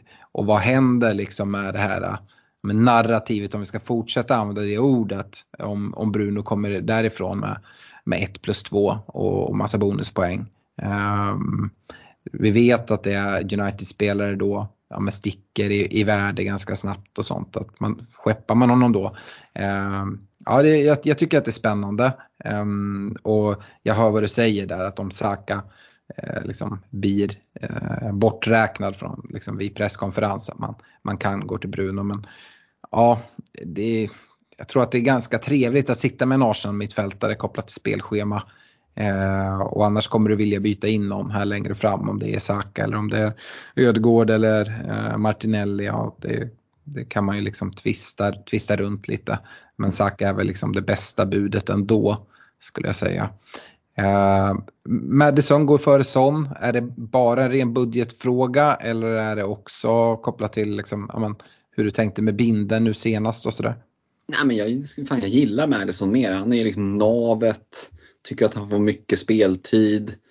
Eh, ja, men på något sätt så, så, gillar jag honom som FPL-tillgång väldigt mycket och sen är ju priset liksom, det är alltid en faktor när man sitter med det låga lagervärdet jag gör så då blir det liksom bara en bonus. Ehm, men eh, jag menar, dra av en mille på, på Sons pris så hade jag fortfarande gjort samma val tror jag på Madison. Mm. Mm. Så att, eh, nej, för, det, för mig känns det givet. så Sala, Sala, Gordon, Madison, de ska ingenstans. De, de tre sitter i, i mitten av en anledning där. De, de eh, det, det, det, känns som tre givna fältare och sen så övriga två, ja i dagsläget då Saka och, och Diaby, eh, hade kunnat sett annorlunda ut. Mm. Du talade väldigt gott om West Ham när vi var nere i försvaret mm. och höll på eh, och har dubblat upp där. Eh, Bowen, James Wood-Prowse, är det spelare som har figurerat i bygget på något sätt? när du har Ja absolut. Och... absolut. Ward-Prowse har varit en möjliggörare för att kunna få till den där tredje eh, anfallsspotten så att man hade tre riktigt bra anfallare. Men Tyvärr så föll han ifrån lite och det skulle kunna vara så att han kommer in. Jag tycker att om man tittar på West Hams spelschema så ser det liksom grönt och fint ut, men i princip nu från Game Week 9, men så kollar man lite mer noggrant. Game Week 9, Aston Villa borta, en ganska tuff match faktiskt. Everton hemma i 10, Brentford borta. Visserligen har Brentford inte varit superbra, men det är ändå ingen jättebra match. Så 9, 10, 11, inga supermatcher ändå. Från 12 däremot, då börjar Forest hemma, Burnley borta, Palace hemma eh, komma. Mm, då, då, ser jag att det skulle kunna finnas en möjlighet. Jag tror att de kan ta poäng eh, såklart nu på en gång, men jag känner ingen superstress liksom, med att eh, med att bara vräka in dem eh, när, när konkurrensen är så hård som den är. Jämför man med så i försvaret, där var det mer att hitta liksom lite utfyllnad. Eh, mer eller mindre. På mittfältet är, är konkurrensen stenhård och då, då föll det bort. Men av Bowen och Ward Prowse så var, har det varit Ward Prowse som har varit mest in i, i laget. Mm. Eh, sen så, du hade ju ingen Brighton-försvarare. Eh, du har pratat om en Brighton-mittfältare här men du har inte talat om Mitoma. Nu är han gulflaggad förvisso. Men jag tror de wildcard vi kommer se i Game Week 10, där kommer nog Mitoma sitta med i väldigt många, är, mm. är min gissning. Eh, mm. Och skulle ju kunna, det är ungefär samma priskategori som en, en DVY till exempel. Uh, Mitoma, har han varit med i någon, någon tankediskussion? Ja, lite grann sådär men jag vet inte. Det, det beror också, det landade lite annorlunda utifrån att det bara blev två eh, liksom, midprice uppåt premiumanfallare eh, och då, då, blev det inte aktuellt att ha någon Brighton mittfältare och där är det också lite avhängt av att det är så himla lätt att gå till dem. Eh, det, ja, men jag kan göra alla utom Gordon på mittfältet till någon valfri Brighton-fältare. Visst, det krävs ett byte, absolut. Men när Mitoma är lite flaggad, ja det är klart att han borde komma till spel och sådär. Men det är lite Europa, det är lite, det är lite rotation. Ehm, jag kan, jag kan tänka mig liksom att vila lite på hanen där och se, är det Solly March som fort, fortsätter att prestera och sådär. Men då kanske jag kan tänka mig att gå dit som en liten pant istället. Tycker också att Mitoma har eh, alltså 40% i TSB, det känns inte superspännande. Det blir mer som att täcka eh, och det har jag jobbat med i hela mitt FBL-liv och med den overall rank jag har så handlar det inte så mycket om att täcka. Det handlar mer om att attackera på, på fronter där liksom inte alla spelar. Mm. Yes. Eh, Stefan, några tankar kring mittfältare, några alternativ som jag inte har bollat upp som du eh, skulle vilja nämna? Ja, nej, men eh, en spelare som eh, Fredan vurmar väldigt mycket för inför säsong här som, som eh, jag tycker att det känns som en, en möjlighet att gå på. Jag skulle väl säga att det är 60-40 att han startar mot Everton och sen om han startar mot Everton så, så tror jag att han får vilan i Europa och då får han starta mot Forest också. Det är ju Luis Diaz. Mm. I'm Sandra and I'm just the professional your small business was looking for. But you didn't hire me because you didn't use LinkedIn jobs. LinkedIn has professionals you can't find anywhere else, including those who aren't actively looking for a new job but might be open to the perfect role, like me. In a given month, over 70% of LinkedIn users don't visit other leading job sites. So if you're not looking on LinkedIn, you'll miss out on great candidates like Sandra. Start hiring professionals like a professional. Post your free job on linkedin.com/people today. Hey there, it's Michelle Norris. I'm host of a podcast called Your Mama's Kitchen. When I travel, I'm usually looking for a way to find a taste of home when I'm not at home. And one of the things I love to do when I am at home is entertain. And Airbnb allows me to do that. When I was in California recently, I rented a house that had a great kitchen. And when we were sitting around the table, we're all thinking, we're in someone else's house. Someone could be in all of our homes as well. If you have a home, but you're not always at home, you have and Airbnb. Your home might be worth more than you think. Find out how much at airbnb.com slash host.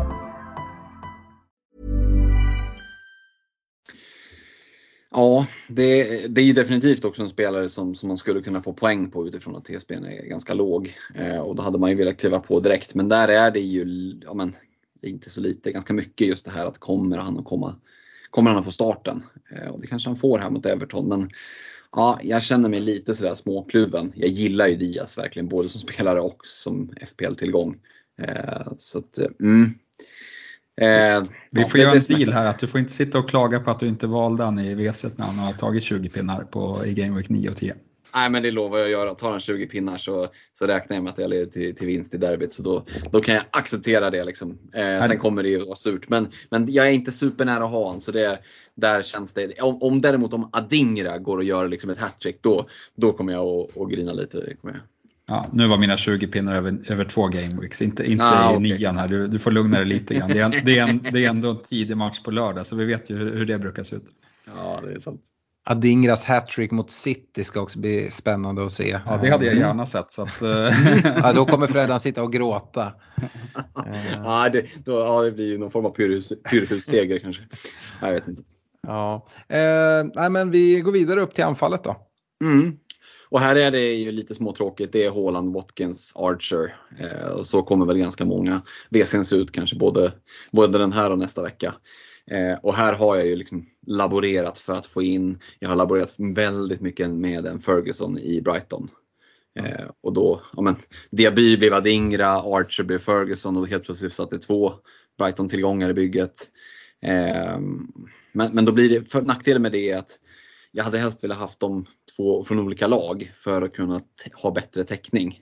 Eh, gjorde jag Diaby Archer till, till Adingra Ferguson så, så landade det fel när jag på FPL team började klicka mig framåt. Jag fick bänka spelare med, med allt för bra matcher. Och, nej, det blev lite snedfördelning. Eh, och, ja, som sagt, i den bästa världen hade man haft ett bättre lagvärde och kunnat kliva upp lite mer. Men eh, nej, det smärtar mig att jag landar i en 4,5 anfallare för det var inte tanken när jag tryckte av wildcardet. Eh, Julian Alvarez hade ju varit ett alternativ att hålla kvar såklart. Men eh, nej, det, det fick bli så här. och det Darwin Nunes, jag har faktiskt haft Gabriel Jesus liksom också inne och snurrat med. Men, men eh, eh nej. Eh, Haaland, Watkins, Archer, det är väl ett tråkigt val. Jag vet inte vad, vad ni säger om det. Ja, alltså tråkigt av en anledning. Jag är en ganska tråkig människa. Ja, jag, jag kan absolut inte kritisera det. Um, det är ju ett all in villalag det här. Du kör mm. Watkins, Devi, Cash som är ja, men de tre go-to gubbarna i villa om man ska, ska trippla upp tycker jag. Uh, sen om det är en villaspelare för mycket, det är ju ett fint spelschema såklart. Um, men ja, det är um, samtidigt, det är, vad, har, vad har de? De har uh, fyra bra matcher nu mm. uh, på rad och sen är det ett landslagsuppehåll. Mm. Sen så blir det ju tuffare. Efter landslagsuppehållet så är det Spurs borta, Bournemouth hemma, City hemma, Arsenal hemma efter varandra. Men man har ju byten så mm. liksom, eh, att sitta kvar med någon villagubbe för dem det är ju inte hela världen. Men jag tror du kommer nog inte sitta upptripplat då.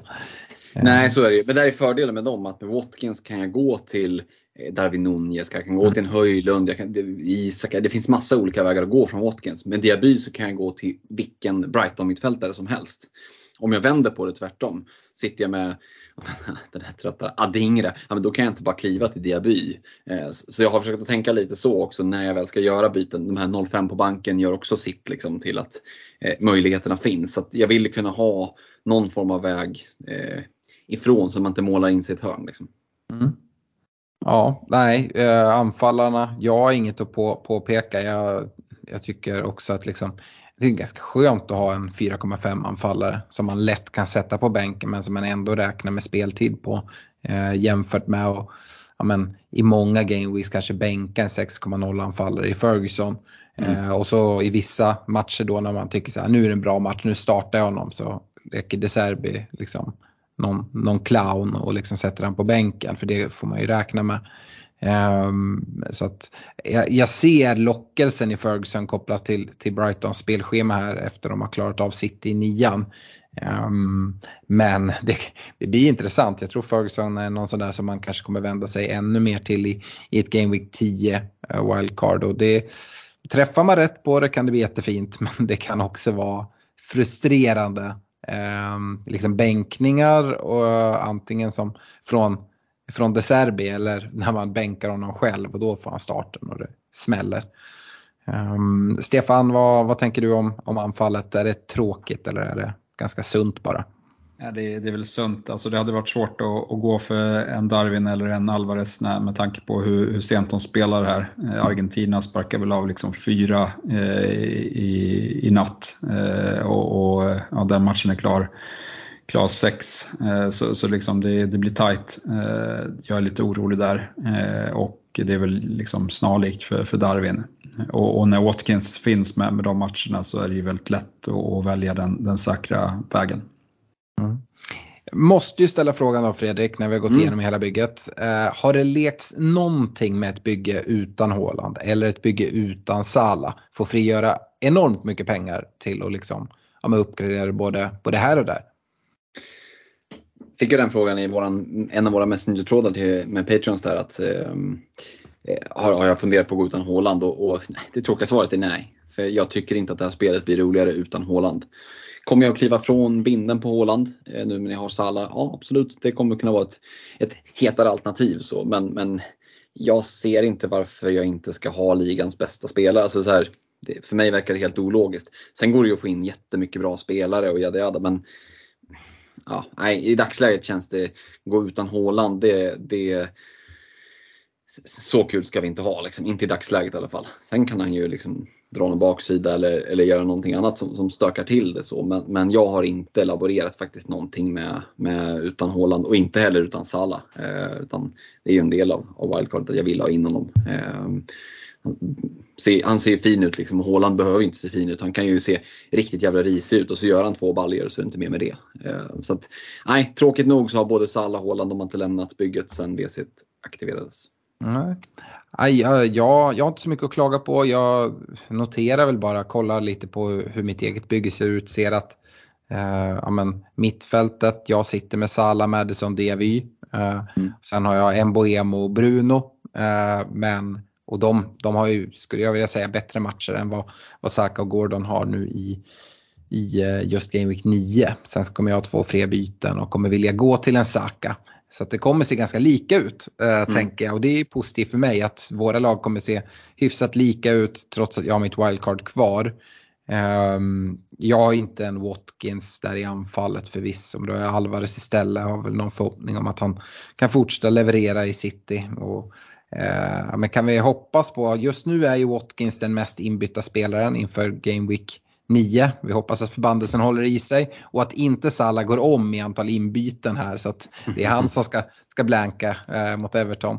Eh, eh, annars är det backlinjen som skiljer sig mest från, från, min, från min backlinje. Då. Eh, jag har bara cash eh, av dem, de du har och så har jag Turner i mål då såklart. Ehm, mm. Eh, ja, men, härligt. Ska väl, säga, ska väl sägas det också att jag gjorde en hel del städning här. Ta som ja, men tredje anfallaren med Mobama i West Ham som inte spelade, liksom blev Archer. Eh, hade två, tre, tre backar som inte som alla tre var skadade. Liksom. Så att, utöver att plocka in spelare man vill ha så handlar det också mycket om att se till att ha 11 gubbar som startar. Liksom. Det, det, det ju, skyndade ju på processen i att bara trycka av det också. Mm. Hur, eh, du var inne på det, det, kommer kunna ske en del ändringar i det här bygget. Hur, eh, hur trygg känner du dig med det procentmässigt kring det här? Eller eh, du är ändå inne på det, det ska inte kastas om helt att helt plötsligt ryker Håland och ska det byggas nej, ett nej. helt nytt bygge. Utan det är någon person, Saka som är gulmarkerad, kan vi få info där. och kanske att du får liksom någon spel som, ja men ja, han måste ju ändå gå på. Men ja, vill du ge oss någon procentuell siffra? Ja men någonstans runt eh, 90, mellan 90 och 95 skulle jag ändå säga. Alltså, målvakterna känns spikade. Backlinjen, ja, det skulle vara någonting. Skulle ju vara om vi får att nej, men Robertsons axel var ingen fara, det var bara en smäll. Eh, så att han är, han är redo för derbyt. Liksom. men, ja, då kan jag ju inte sitta med Semikas. Men då, då, finns det liksom pengar och får vi den väldigt, väldigt sent så, så finns det ändå möjligheten att bara liksom, mer eller mindre panikgöra honom till, till någon av backarna som jag ändå skulle kunna tänka mig att ha. Eh, det finns ju både ja, men både Newcastle-backar och, och, och, annat jox att kunna plocka in. Men eh, det största som jag blickar mot är väl om Bukayo Saka blir eh, spelklar. Jag hoppas det, för jag tycker han var väl var det över 200 000 managers som hade bytt ut honom inför den här veckan. Och jag tycker att man stirrar sig blind på Chelsea borta, att det skulle vara en så dålig match. Jag tänker att det får han spela och, och så kan han nog göra mycket liksom, nytta för, för Arsenal där. Så att, eh, nej, jag tror att eh, det kan vara en, en bättre match än vad det ser ut att vara på pappret. Mm. Eh, jag tänkte skicka vidare någon passning där kopplat till, eh, till våra Patreons. Eh, man blir ju Patreon på patreon.com svenska FPL och eh, vi brukar ju göra det när det drar wildcard så här att göra någon Discord-sändning lite närmare deadline. Eh, Fredrik, är det något du har funderat på att göra och dela med dig tankarna kring ditt WC och ja, men även svara på lite lyssnarfrågor?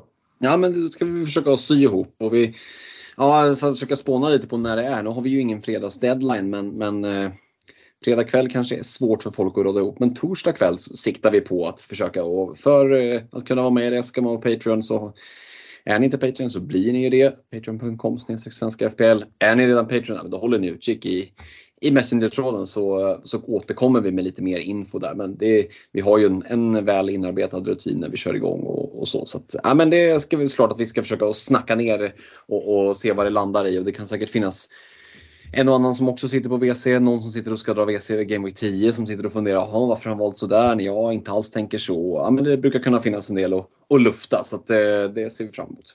Mm. Stötta oss som Patreon, 25, 35 eller 50 kronor i månaden. Eh, få tillgång till Discord, få tillgång till Messenger, tråd, var med i utlottningar. Vi lovade att det skulle ske utlottning här inför eh, deadline för Game Week 9 och den närmar sig. Vi har dragit tre vinnare som har vunnit ett Eh, svenska FPL-podden Merch glaspaket. Eh, vi har ju lanserat eh, ölglas, whiskyglas och shotglas via Netshirt med svenska FPL-podden logga. Man köper de här på, på netshirt.se för 49, 79 eller 89 kronor beroende på vilket glas du väljer. Men eh, vi har tre lyckliga vinnare och det är Daniel Ahlqvist, Kasper Reit och Mikael Granlund som som vinner vars ett eh, glas som man kan sitta där hemma med ett ölglas, en vis ett whiskyglas och en shotglas i soffan. Eh, shotglasen är väl eh, sånt som man får eh, nyttja, jag vet inte, antingen om man leker något sånt plingspel, eh, när det plingar i, i stryket, eh, eller bara när man liksom behöver eh, supa bort eh, sorgerna. Eh, och visken kanske man bara sitter och sippar och njuter på när man håller på eh, i sitt wildcard-bygge, tänker jag. Det, det kan, eh, intyga, kan jag intyga att det, det rekommenderas skarpt. Härligt. Eh, bra, vi ska gå vidare till veckans rekommendationer och eh, vi börjar med försvarsrekar. Stefan, vill du starta av här? Yes, det kan jag. Matte Cash, eh, tvek, eh, liksom tveklöst med. Eh, Semikas eh, med också, tycker det är ett eh, riktigt fint läge. Eh, och vi får väl se vad, vad liksom, eh, skadrapporterna kring Robertson säger. Men eh, tre matcher räcker gott eh, att få ut av honom när, när de är så bra. Eh, och som sista gubbe så, så har jag valt att ha kvar eh, Trippier. Eh, ser ingen anledning att, att plocka bort honom riktigt. Mm. Eh, för egen del, eh, jag har också med Matt Cash och eh, Kieran Trippier. Jag är inte så övertygad på Semikas. Visst, det är lite så short pant punt men jag vill inte lägga massa planerade byten i, mitt, i min backlinje. därför går jag på, på Gabriel i Arsenal som som Fredrik redan har pratat upp här i, eh, i sitt bygge. Sen vet jag inte hur mycket han pratade upp honom eftersom att det är snarare liksom en, min FBL-spelare än Fredriks. Ehm, men Fredrik, jag antar att vi hittar rekar från, från ditt WC om vi går över till dig. Ja, nej men då, ni har nämnt dem allihopa eh, och jag bara summerar ihop det då. Semikas, Cash och Gabriel. Mm. På mittfältet eh, så har jag eh, två spelare från ditt WC och en outside shot. Jag har Mohamed Salah och jag har Diavy eh, som även sitter i mitt bygge redan och är ganska nöjd med. Och sen har jag en Jared Bowen från West Ham som, som vi också nämnde vid WC-snacket men som kanske inte passar din budget riktigt Fredrik. Ehm, ja, vilka, vilka tre mittfältare har du? Är det de som du, du presenterade som var stensäkra i WC eller? Eh, två av dem ändå. Eh, Madison och Gordon. Gillar Gordon när han är tillbaka nu. Men sen tycker jag att det finns ett case för, alltså det, jag hade lätt kunnat ha med Salah också, men det finns ett case för en Diaby. Att inte övertänka det, bara titta på matchen och se att ja, det är fina matcher. Eh, han spelar ju nästan out of, position, out of position, han är ju väldigt, väldigt offensiv. Så att eh, jag gillar Moussa Diaby. Eh, Moussa Diaby. Så att Madison, Gordon och Diaby blir mittfältsstrekarna. Ja, Eh, Stefan, vill du upprepa någonting av det som jag och Fredrik har sagt eller? Ja, men inte riktigt som någon av er. Men, men Salah, Madison och Bowen eh, har jag eh, med. Eh, och jag gillar ju Bowen. Eh, har, eh, gillade honom inför säsong, eh, gillar honom nu. och ja, men jag tror att, att man kan få utdelning där. sen tycker jag väl också att James Ward-Prowse är ett fullgott alternativ om man inte har råd med, med Bowen. Mm. Um, Anfallsmässigt då Fredrik, eh, kom inte med någon trött rek på Håland här. Nej, det, det, det, lovar jag att jag inte ska göra. Eh, däremot så, så, så, måste ju liksom Watkins med.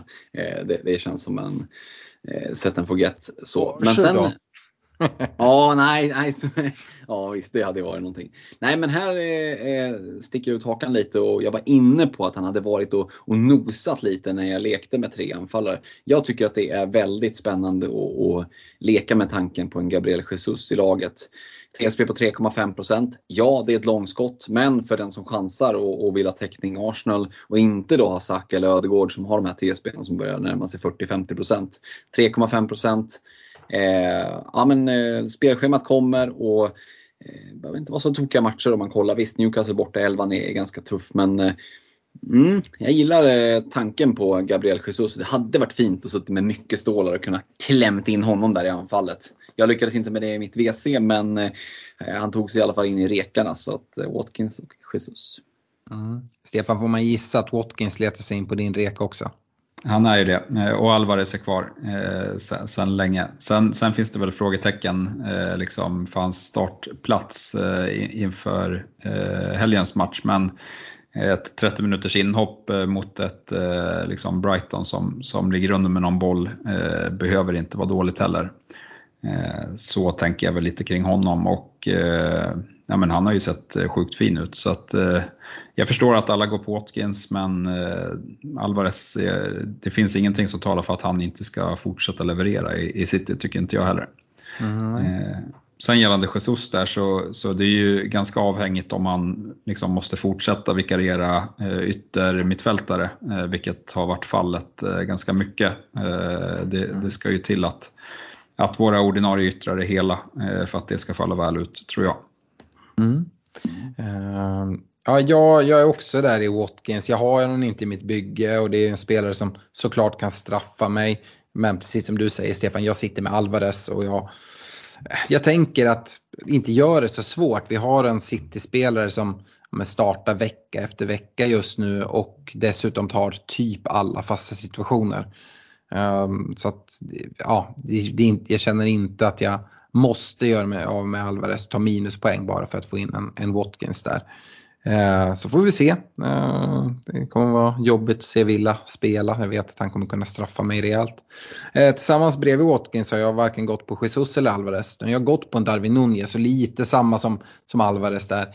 Ja, är det optimalt att byta innan nu för Game Week 9? Nej, det kanske det inte är. Eh, får vi se om man får starten men annars här framåt känner jag att det, det bör vara Klopps första alternativ på, på nummer 9. Och han och Salah samspel har sett oerhört bra ut. Kollar man hans stats på liksom, eh, per minut, ja, men, väldigt, väldigt fina. Och den här säsongen så levererar han ju även på, på sin statistik. Han, han, han får dit bollarna. Eh, så att eh, med Liverpools spelschema eh, så gillar jag en satsning på Darwin Nunez. Eh, Kaptensdiskussion då för Game Week 9. Eh, vi har som sagt den här eh, eh tidiga lördagsmatchen 13.30 eh, Liverpool-Everton på Anfield. Eh, det gör ju att vi har en deadline 12.00 och eh, till exempel då min rek på, på Darwin. Är det så att man ska byta in en anfallare så det finns ju möjligheter att vi kan få eh, några läckor och att eh, kanske får ett Darwin startar, men då är det ju en fin gubbe att gå på redan nu tycker jag. Eh, där sätter man ingen bindel, men jag gissar att folk kommer, kommer bindla Salah trots det är en tidig deadline om man sitter med honom. Det är väl en chansning som är okej okay att göra. För egen del så, så sitter bussbinden på Håland. Eh, vi har sett Brighton, det är ett det är ett oerhört bra Brighton men det kanske inte är känt för sin defensiv. Och även om Haaland är inne i en lite tuffare period eh, målmässigt just nu så kan det där svänga om vilken sekund som helst tror jag. Och varför inte mot Brighton? Eh, jag tror att hade jag haft liksom ett, ett free hit den här veckan och kunnat ta ut exakt vilka jag vill och ta ut den ja, men som är bäst kapten för den här omgången, ja, men då hade jag gått på, på Håland. Och när jag har den i mitt bygge, ja, hemma på Etihad mot Brighton, ja, jag, jag kommer gå till Håland i alla fall. Vad säger du Stefan? Ja, nej, Håland 100% för, för egen del och jag har ju inte ens eh, Salah så det kanske är eh, ännu enklare då. Eh, och United-gubbarna litar jag eh, inte speciellt mycket på längre. så nej, Håland kommer det bli. Mm. Eh, Fredrik, eh, nu har du ju fått in Sala i bygget och du pratar om att du ligger efter lite och att det kanske blir någon gång då du går ifrån Håland. Är det nu i Game Week 9 eller är du livrädd för den här äh, tidiga matchen? Nej, men det är inte så mycket tidiga matchen utan det är egentligen mer motstånden. Och det är inte så att jag inte litar på att Salah kan leverera men Everton i ett derby, de, kommer, de vet att de är ett betydligt mycket sämre lag och det, de kommer ju parkera bussen. Liksom, eh, och bara försöka tjonga långt och ja, i bästa fall för deras del plocka liksom en sneaky jävla 0-1 seger och en kryss är de jättenöjda med jämför då med ett Brighton som bröstar upp sig. De kommer åka till Man City och tänka att vi kan vinna med 4-3. Eh, sen är det kanske mer troligt att de förlorar med 4-3. Men, men de kommer ju liksom att spela sin höga backlinje och stå och rulla i backlinjen. Det, det, det, det, luktar ju liksom mål. Det luktar måltipset på, på City Brighton. Så att, eh, det, det, blir inte, det blir inte roligare än att min bindel kommer att sitta på Håland. Eh, jag tycker att det är en bra, fin hemmamatch. Liksom. Så. Um, och i övrigt, ja alltså United hade behövt vara i bättre form för att jag skulle tycka att det är ett alternativ. Uh, visst, Sheffield United borta, det är en bra match men det känns som vi har sagt det ett par gånger nu kring, kring United-gubbarna och det har inte levererats ändå. Uh, återstår att se om de klarar av det nu. Kvällsmatch, det gillar man ju. Uh, men eh, nej, eh, uh, Håland för min del och Salah är väl ett alternativ för den som väljer att kliva ifrån. Vi har ju en fin kvällsmatch på måndagen där för Spurs också hemma mot Fulham. Mm. Eh, om, för den som, alltså ska man kliva från Håland då kan man lika gärna kliva till, till en Spurs-klubb kan jag tycka. För Fulham hemma är en fin match men eh, det är inget för mig den här veckan. Jag, jag kommer att hålla mig till Håland. Men eh, ah, det, det, är alltid fint att sitta och hålla lite på bindeln till slutet också. Det är ju helt ologiskt att, att tänka så. Men, men eh, man är ju inte, liksom smart, man är inte smartare än så tänkte jag säga. Så att, eh, jag kan förstå de som lockas av ändå en sen Spurs-bindel där på måndagskvällen. Ja, det är fint med bindel på kvällsmatch när vi har liksom, mm. eh, elljusen igång. Eh, jag, jag håller med där Spurs så att man skulle kunna gå på en, på en sån. Eh, eller Madison. Jag är ju mer att om jag ska bindla en Spurs-gubbe, jag, jag föredrar sån trots allt. Allt jag plöjt ur mig om, om honom och lågt stående försvar. Um, sen gällande Sheffield United uh, mot Manchester United jag vet inte, jag avskräcks lite. Det är en bortamatch eh, på Bramall Lane. Ehm, och jag vet inte, men just de här kvällsmatcherna, lördag klockan nio, vi har inte så ofta sådana matcher. Ehm, och, eh, men jag kan tänka mig att det kommer vara ett taggat Sheffield United och liksom eh, rätt, rätt bra stämning, stämning där på Bramall Lane. Eh, det ska ju inte kunna betyda att det här usla Sheffield United ska, ska ställa till det. Men äh, lite orolig är jag, i alla fall tillräckligt orolig för att eh, liksom, kliva ifrån Håland för att sätta binden på Bruno. Det gör jag inte, sen är jag nöjd med att, med att ha honom bara. Äh, jag tror att hade jag satt binden på någon äh, utanför äh, för Håland då hade jag varken gått till United eller till en Mohamed Salah utan det hade nog gått i, i en Spurs riktning egentligen. Så det, mina initiala tankar kring, kring kaptensbinden. Eh, bra, vi ska gå vidare på lyssnarfrågor. Gällande då kaptensbindeln så frågar eh, Josef Haraldsson, Fredrik, vilken rank skulle ni behöva ligga på för att sätta bindeln på Rashford här i Game Week 9? Han frågar åt en vän. Oj. Eh, svårt att koppla det till rank. Eh, men eh, för det handlar egentligen för min del mer om hur man är som manager. Det finns ju folk som ligger mm. topp 20 000 i världen och som typ inte bindlar Håland en vecka. Liksom. De har det som spelsätt så. Eh, och hitta differential-bindlar. Så det handlar ju mer om vilken typ av manager är du? Tycker du att det är som när jag bindlade Madison, är hjärtat i halsgropen? Eh, då ska nog ranken vara ganska dålig för det känns ju riktigt surt och paj. Alltså, när helst du kliver från Håland så måste du vara beredd på att det kommer ett Håland hattrick och så sitter det massor med bindlar där. Eh, och så är liksom hela helgen total förstörd, total kvaddad. Och du kan inte stå och säga jag har varit, jag har varit naiv, jag såg det inte komma. Sorry, det funkar inte. Så du måste hela tiden vara beredd på, på det utfallet. Eh, men har man feeling för Ashford så, och, och känner sig liksom trygg i att jag, Eh, jag, jag kliver ifrån Håland, då tycker jag egentligen inte att eh, Rankin spelar så stor roll. Eh, för då, då är man ju den typen av manager. Eh, så det, jag skulle säga att det handlar mer om det än om själva Oral Rankin. Mm. Jag skulle vilja skjuta in där när vi pratar Marcus Rashford att vi såg nu senast mot, eh, mot Brentford när United jagar att eh, Ten Hag byter ut Marcus Rashford. Eh, jag tycker det säger en hel del. Jag hade inte känt mig bekväm med att bindla Rashford. Hade jag bindlat någon United-tillgång hade det varit Bruno eh, eller kanske Höjlund. Eh, det finns ju också alternativ där i Garnacho och så som ändå liksom står där och knackar på att men om Rashford inte ska, ska göra något då, då får, tar jag gärna chansen. Och ja, jag, jag tror inte att Rashford får 90 minuter mot Sheffield United egentligen oavsett om United leder eller ligger under. Så tror jag att om man spelar som Garnacho eller eh, Diallo eller eh, Pelestri. Pelestri eller någon som kommer komma in. Eh, så att eh, nej, jag hade inte gått mot Rashford oavsett rank. Eh, Pontus Gunnlycke kommer med en fråga som jag tänkte ta själv. Han skriver om man lämnar Team Raheem, alltså Sterling, eh, nu efter hans uppvisning, går man då till Diavy eller Bowen med 0,9 in the bank? Eh, och ja, jag tar den eftersom jag hade både Diavy och Bowen med i mina rekar. ni hade ju varsin utav dem, jag hade båda med på mina mittfältsrekar. jag hade lockats av att gå mot Jared Bowen här ehm, en spelare som jag tycker är snäppet mer spännande än det vi eh, kostar mer men eh, jag ser uppsidan där eh, lite mer och jag tycker att man gör helt rätt att lämna Raheem Sterling. Nu fick man de här pengarna, då tar man dem, tackar för sig och kliver vidare. Eh, Chelseas spelschema tycker jag är sådär. Stefan, Robert Jonsson då, han har dragit wildcard och undrar hur man gör med Saka. Han har sån just nu, planen att byta honom mot Saka i Game Week 10. Men det är ju det här med planerade byten. Ska han gå på Saka redan nu direkt i Game Week 9 då istället? Alltså inte om vi inte får klara besked att den är 100% fit skulle jag säga. Eh, för att det är ju oerhört surt om, man, om eh, han inte är det.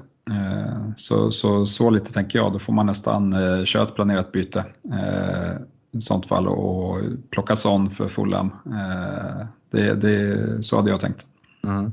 Ja, och får man från Arteta att det är late fitness test eller we will see eller någonting sånt där. Eh, jag tänker att det är ändå en match mot Chelsea där Arteta inte kommer vilja ge superklara besked. Det kan lika gärna vara tvärtom att han säger jo men han kommer nog starta och så får han åka med bussen men är inte ens på bänken. Eh, och sådär, kan man lita på någonting? Är det då bättre att Nej. bara gå på sån kanske? Nej, det var ju, vi såg det var ju massiva rökridåer här inför City-matchen eh, om att han är ju han är ju in contention och sen mm. så var han inte ens med i landslaget efteråt. Så att, eh, nej, det, det kommer nog inte komma ut så mycket eh, liksom, att gå på där. Mm. Det blir väl medskicket till dig också där Fredrik, att du får nog ställa in dig på att eh, antingen få klara besked men som man inte riktigt kan lita på eller väldigt vaga liksom, svar. Mm, så är det väl. Eh, får man ställa in sig då på hur, hur man vill göra. Eh, är det så att man sitter på wildcard så kanske det är så att du ändå har en bra första bänkspelare i det du presenterar var det väl så fall som i så fall hade kommit mm. in Eh, får man välja, är det värt det för att inte ha ett planerat byte? Det värsta är ju att om man inte sitter på bänken ens kan det vara så att han till och med kan vara borta nästa gameweek. Ja, skulle kunna vara fallet. Det som kan hända är att det kommer läckta träningsbilder här eh, ja. Torsdag, fredag eh, och de säger kanske lite mer. Ja, absolut. Ehm, Fredrik, eh, Andreas Be Beltran Lobos eh, Ja, han ställer två frågor. Men den första, nämn en billig och lågägd spelare på varje position man bör satsa på i ett wildcard. Och du har ju nämnt en mittfältspelare där i Brighton. Uh, Adingra. Det är mer lågägd spelare än så som ändå eh, får ses som liksom en, en intressant pant. Det är väl svårt att hitta va? Ja, men jag, jag hade förväntat mig lite så här motorsågen framför er men den, den hörde jag aldrig dras igång så då tolkar jag det som att det inte är helt eh, helt uppåt väggarna. Så att, eh, ja, nej, men, eh, jag tycker även att Anthony Gordon med en TSB på 5,5% eh, ska nämnas. Jag tycker att det finns potential i de 5,6 miljonerna. På backsidan, ja men alltså en Semikas då. Short time punt 0,2% TSB. Mm. Ingen har ju honom. Eh, Forwardsidan tycker jag att du helt kan skippa. Problemet är att det finns inte så många låg, ä, låga forwards. Ska du ner på de här procenten, men då är det ju liksom, ja. Det är väl, det är väl Jesus då, men då får ja. du inte in att han är billig. Eh, och jag, jag är inte speciellt såld på, på Gabriel Jesus som ett FBL-alternativ faktiskt. Nej, inte jag heller. Inte tillräckligt för, för att ha med honom. Liksom så. Men, så det beror ju på liksom hur man ser det. En Cameron Archer är ju 8,3% TSB, 4,5 miljoner. Det är väl det närmsta vi kommer billig och lågägd. Mm. Andra frågan han har är när tycker ni man ska dra ett wildcard? Nu eller i nästa Game Week? Och står man och väger mellan dem, då tycker jag att Game Week 10 är ett bättre alternativ. Vi har hört Fredrik argumentera för varför han drar det nu. Men som sagt, man får ju kolla vad man har för lagbygge. Eh, jag tror att ganska många som som, eh, som sitter där och kollar på sitt bygge har ett bättre, bättre lag i, i Game Week 9 än, än kanske till och med det wildcard man vill, vill sätta upp. Uh, och jag tror att det kommer dras betydligt fler wildcards i Game Week 10 än vad det kommer göra i Game Week 9. Uh, eh, sen vad som är rätt och fel men ja, jag, jag förordar Game Week 10 men det är också oerhört lag, lagberoende och individuellt. Och är det som till exempel att man har, hittar ett, ett WC-lag som man känner så det här är jag jäkligt nöjd med. Det är ju en, en sak som jag pratade om tidigare. Jag får liksom inte ihop ett wildcard-lag som jag blir riktigt, riktigt jävla nöjd med. Eh, det gör att jag inte drar det alls. Men eh, om man får ihop det och det är liksom precis på öret eller liksom däromkring. Eh, då kommer man behöva dra det för att det, vi kommer fortsätta se de här prisförändringarna eh, påverkas. Så ska du säga det också Alex, att jag drog, tryckte av mitt WC och gjorde byten direkt. Mm. Så att, eh, hamnar jag på samma poäng som någon i slutet av säsongen så kommer jag ju hamna efter den personen för att jag har gjort förmodligen lite fler byten kanske. Mm. Eh, men det liksom var ju värt det för att få in de här spelarna som jag visste skulle kunna gå upp i pris, bli av med spelare som var skadad. Eh, sitter man och inte har bestämt sig nu, nej men då då är det lite sent påkommet att börja tjäna de här, det här lagvärdet. Det är inte så många dagar kvar till deadline. Eh, då är det, ska det nog till ganska mycket skador för att det ska vara värt att trycka av det. Eh, hade jag suttit och inte tryckt av det än, då hade det nog varit skadorna som hade gjort att jag i så fall tryckte av det. Men annars hade jag lika gärna kunnat vänta till tian.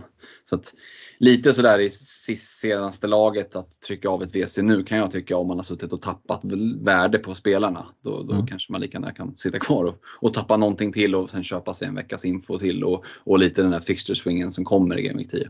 Mm. Stefan, en bra fråga till dig från Asada Maja. Är det för riskabelt att gå utan Sala i några omgångar till? Typ till omgång 11 sådär? Eh, det kan ju straffa en rejält, eh, absolut. Men som, som jag var inne på i statistikavsnittet så, så är han ju inte, liksom inte eh, ljusår före andra bra alternativ på mitten. Så det blir ju intressant att, att, se vad som är rätt väg där. Eh, jag skulle väl liksom, majoriteten som, som kikar på, på wildcard och så nu kommer ju ha Salah med. Eh, så att det är ju liksom eh, initierade som kommer ha honom eh, och sen får vi se om det är rätt väg eller inte. Eh, helt enkelt. Yes. Eh, Fredrik eh, Sixten Sigge Melkersson han skriver att största frågan måste ju vara angående Håland. Behålla eller hur ska man tänka i anfallet? Vi har ju pratat lite grann om det. Jag och Stefan i förra podden hade en helt separat punkt kring det här och båda var ganska säkra där och det, i ditt WC sa du att det har liksom aldrig riktigt varit alternativ. Så jag gissar att du har en ganska fast ståndpunkt här. Ja, och det, ja men, jo, men absolut det har jag och, och det handlar ju mycket om liksom att det finns en sån sjuk potential i Håland hela tiden. Och kliver du ifrån binden där, ja men då blir du straffad när han gör sitt hattrick som kommer då och då. Det kan du kanske överleva. Liksom. Du får ändå 20 poäng när han tar 20 och någon annan får 40. Liksom. Ja, det, det kan man ju tugga i sig i värsta fall. Men sitta helt utan honom och han liksom börjar rada upp de här monsterscorerna som vi vet att han har i sig på ett annat sätt än vad egentligen någon annan spelare i, i, i ligan har. Då, då är det ju liksom, det är ju en season killer alltså att, att han verkligen får det att liksom lossna. Plus, det, det, är den ena delen. Och den andra delen är att kliver du utan honom då har du spridit ut pengarna så det är ganska svårt att gå dit. Ens med två byten, du kanske måste göra tre byten. Ja, då har du suttit där, först har du liksom torskat 40 poäng och sen ska du dra minus 8 för att få in honom.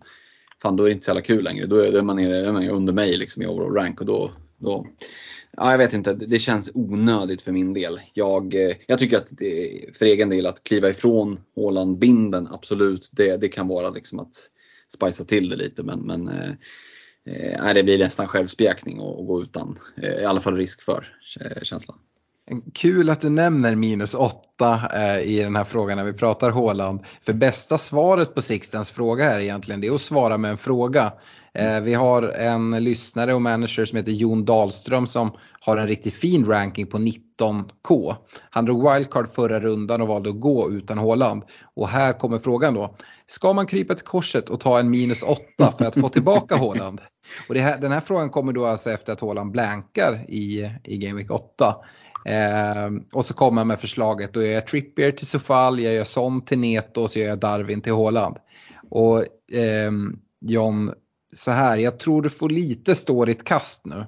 Eh, dels byter du ju ut tre bra spelare, förvisso Darwin då som kan vara lite tveksam den här veckan. Eh, men annars en bra spelare att sitta på. Sen Trippier och, och Son är också väldigt fina spelare eh, som du sitter på. Och minus 8, då har du ju bara gjort ett riktigt uselt beslut att plocka ut Haaland. Nu får man lite stå det kastet och så kanske du vill du ha in honom, ja men då får du börja spara ihop pengar. Ehm, jag tycker en minus 8 en vecka efter sitt WC för att få tillbaka en Haaland som, som precis har blankat, det känns sådär va? Ja, nej det känns verkligen inget vidare. Men som sagt en, en overall rank på, på 19K, eh, se till att bevaka den och sen får du ju som sagt bara eh, hoppa över och se Citys matcher. Um, och hoppas på att Haaland fortsätter blanka och framförallt att dina, det behöver inte vara att han blankar som sagt, det gäller att dina kaptener trumfar Haaland eller i alla fall gör det bra och som sagt det här utspridda värdet du har i ditt lag, att de spelarna också levererar bättre än budget, budgetvarianterna som folk tvingas gå till om man eh, ska trycka in alla de här premiumspelarna. Eh, Martin Berg då, eh, Stefan. Sterling och Estupinian ska ut, Sala ska in.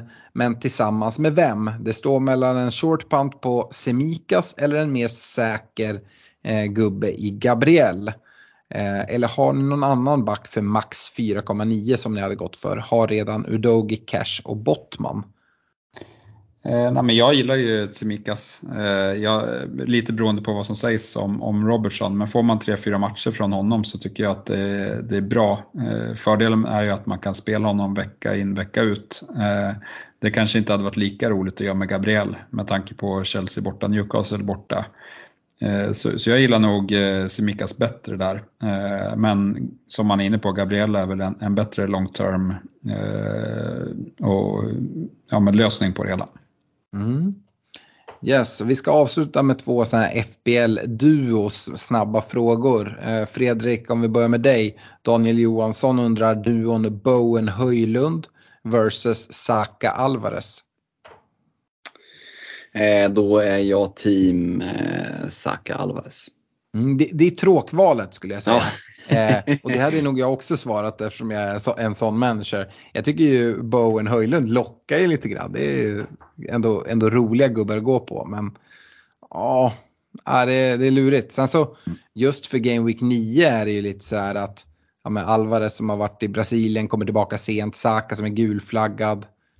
Ja, men på sikt tror jag ändå Saka Alvarez är finare. Vad säger du eh, Stefan? Ja, nej, på, på sikt är det ingen snack. Det, det är väl frågan om hur liksom mycket bekymmer det sätter en potentiellt sett i Game Week 9. Mm. Eh, Stefan, en annan då som fråga. Eh, Christian Tiveskog undrar vilken duo föredrar ni? Saka och Ferguson eller Mitoma och Jesus? Saka Ferguson. Mm, jag är också inne på det. Eh, Fredrik, vad säger du? Du har ändå varit där och fingrat lite på Jesus men även Ferguson nämnde du. Mm. Eh, nej men jag tycker nog, jag har väl ändå landat i att Saka är en bättre eh, Arsenal-tillgång. Eh, det finns åtminstone chans på straffar och, och han är väl den, den, bästa spelaren. Jag var inte riktigt övertygad. Jag hade en liten dipp i, min, i mitt förhållande till Bukayo Saka under förra säsongen men har återuppbyggt liksom den här eh, relationen eller vad man ska kalla det för. Så att jag har ändå liksom börjat gilla honom lite mer som spelare eh, mm. och som FPL-tillgång. Så att eh, jag landar nog i Saka-båten där också. Yes, och med det så har vi tagit oss igenom avsnitt 242. Eh, stort tack till alla er som har lyssnat och lycka till inför Game Week 9. Och eh, ja, i sådana här tider så vill jag också bara skicka, skicka ut ett stort ta hand om er där ute. Så hörs vi igen nästa vecka. Ha det bra, hej! Ha det bra! Ha det gott, ciao!